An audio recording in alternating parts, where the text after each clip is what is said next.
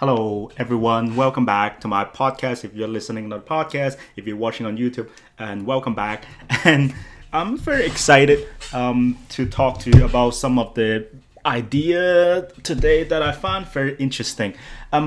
So a lot of people, when I probably talk about, I was searching for what is business and how can I become a better businessman? Because like if you talk to a lot of businessmen, they tell you all over the place, even in academic, there's no one can exactly nail down what is business. You can say engineering is like designing product, improving product and stuff like that, but like business has always been like a fuzzy. And I always try to like pin it down for you guys to easier to understand. I want to make some concept very easier for anyone to understand, to so they can apply for the business, they communicate the concept. So that's why when I'm growing up in Hong Kong, I listen to all sort of different rich people. They talk about what business is and stuff like that. It's like, of course, all of them apply, and always like there's like some differences and depends on the industry.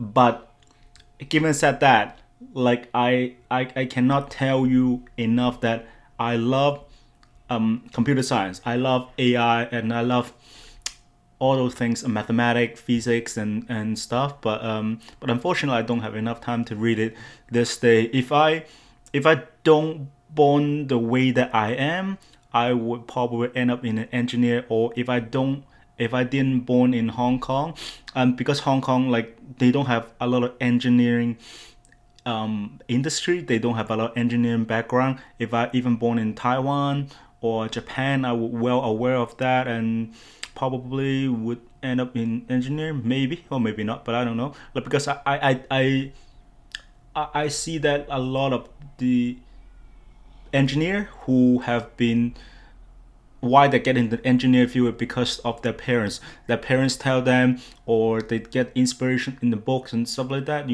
Like Elon Musk, one of the person that I would say I would respect a lot. Like his dad is an engineer.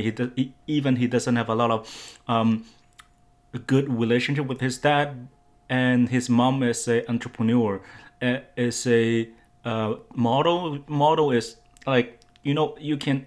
Like people say model is not entrepreneur, but like they have to navigate the very, very hard landscape. So I think it's like they're qualified to be a very good entrepreneur. And that's why you see a lot of them doing the brand and people and stuff like that. So get to the main point of what I want to talk about today. So when you are trying to hire someone, when you're trying to get the best partner for your business is all about people, right? You have to know like custom, if your business don't have customer, if your business don't have employee, if your it doesn't exist. If you are not solving particular problem for your customer, even a reseller, you're kind of supplying your own product into the marketplace, so people can buy more easily, and it's more efficiency. You're kind of working on the efficiency side of the economy, right? So, but when it comes to hiring someone, and it's always a lot of people headache. I talked to a lot of like small business and asked them, like I remember I go to one of my local ramen store. And I love Japanese ramen, who doesn't anyway, in East Asia. Like they're very delicious and tasty. And so I remember that one of the store that I go to, I see that there's two guy working in the whole entire store. One is is the owner who is working on the cashier, and another person is working in the kitchen. That's like they're probably a couple, that's what I'm guessing anyway. And the two of them, and they kind of good ramen or something like that. And I asked them, why don't they hire someone to expand the business and work on it and to become a bigger business and stuff like that, right? And the typical answer that they give it to, like they give it, he gave it to me that time, is that, oh, I don't want to hire someone because it's like it's a lot of trouble, and they don't know how to make things right, and they don't know how to like do the business properly, you don't find the right person, and all those kind of stuff, right? And if you talk to some like people who work in the advertising agency, they will say, oh, there's a bad customer, like or the people are not as good as them, and all those kind of stuff, right? And it would like easily, even Steve Jobs before like he died, he was in one of the interviews, he talked about the biggest issue that you have to deal with in a big organization is the people, is or the culture that you set up and how they play in it, right? So one of the big part of setting up a culture is you need to get the right person to work on the team. What it means is that, you know, you get a nice guy, a nice girl working for your company, right? But if you have a nice guy, nice girl, and A person working on your team, or B person working on a team, and stuff like that, like they all talk about all those kind of concepts. But when it's come to hiring someone, like no one really talk about how to hire in the public a lot. I read some book by Google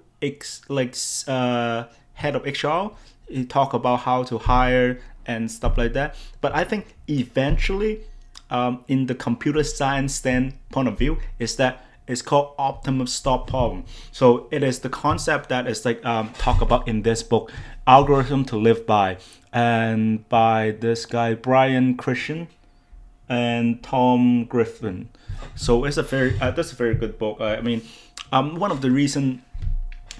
of the things that he talks about is the optimal stop problem.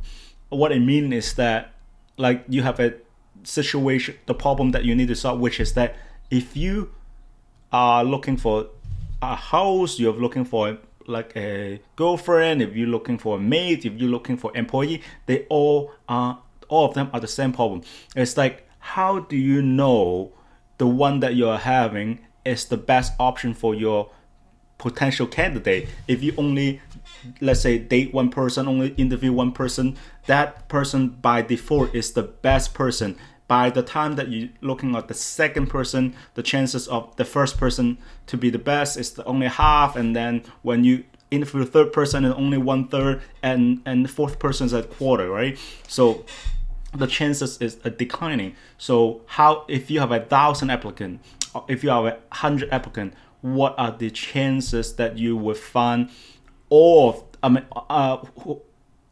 find the best candidate for your position, or for a girlfriend or wife and stuff like that? And he used the mathematics, and that is actually the mathematical problem. It's called optimal stop problem. What it means that is, the problem fundamentally is you need to you need to have some background. You need to interview or talk to a certain amount of people to know what are the field is like. If you are hiring someone, for example, you need to interview 30% or 37% of the candidate to know that randomly pick. One of the key points is I will randomly pick some of the candidate, or then when you pick out. When you interview 37% of them, let's say you have 10 candidates, you interview 30, which is about 3 to 4. You can say, let's say 4, make it the even number. After you interview 4 of them, and then you realize that what are the background is like, right? So during that first 40% or first 4 person that you see, you would never be able to you shouldn't make any offer to them, because you're looking to the landscape to see what is the best candidate could be, or what's the worst candidate could be like. And after the 4th person, and which is, it leaves you have about 6 person to pick from. If you see the best person after the 4th one, which is from 5, 6, 7, 8, 9, 10. So from all those candidates, if you see any of them, look, let's say you should make an offer immediately. If let's assume that if you make the offer to them, they would accept the offer. So what it means that is you should interview the first 37% of the candidate to understand the background, and then during those time you shouldn't make any offer, but I mean, in this assumption, you couldn't be able to go back to the first 40% to kind of get back the offer, but that is the assumption that we're working with. But if after the 40%, and then you should make an offer once you see a good candidate after the fourth one. So it's a little bit easier with job, because with job it means that if you have 10 candidates, you can interview like 4 or 5, 6 of them. After you interview the fourth of them, and then you realize that maybe the first person is the best, you can hire that one back, right? But in terms of dating, you couldn't really go back to the first one. It's kind of complicated too. It's also like in terms of looking for a house to rent. After you pass on the first house, you could or you couldn't. It depends on the market, right? Sometimes you couldn't. Let it be. Let's assume that it's a harder case. And if you after the fourth house that you see, and you should make an offer immediately if you see something that you like. That is how we solve the problem of when should we stop. Because in dating or in looking for a solution or looking for an employee, we always assume that the next person is going to be the best. But with this method that I just talked about, is that you will have about 40% of the chance that you will be able to find 40% of the chance that you will find the best candidate. But if you don't use this method, you only have 1%, because you you only hire one person over 100. So the chances of you hiring that one person at 1 out of 100, right? But with the method that I talk about, it add complexity to it, but it also help you to understand the field. It would increase your chances to 37%, and that is one of the best things that you can have. You improve your chance by 37 times, and on top of that, like we as an entrepreneur, we understand that not everything is perfect. Not everything could be like 100%, but like 37% is very optimal. It means that if we hire three person, we will have one person is the best. If we have, let's say, using this method, if we want total 3 employees, we should hire 9 employees or stuff like that, right? So of course we are talking about firing someone, or maybe they quit their job and stuff like that, right?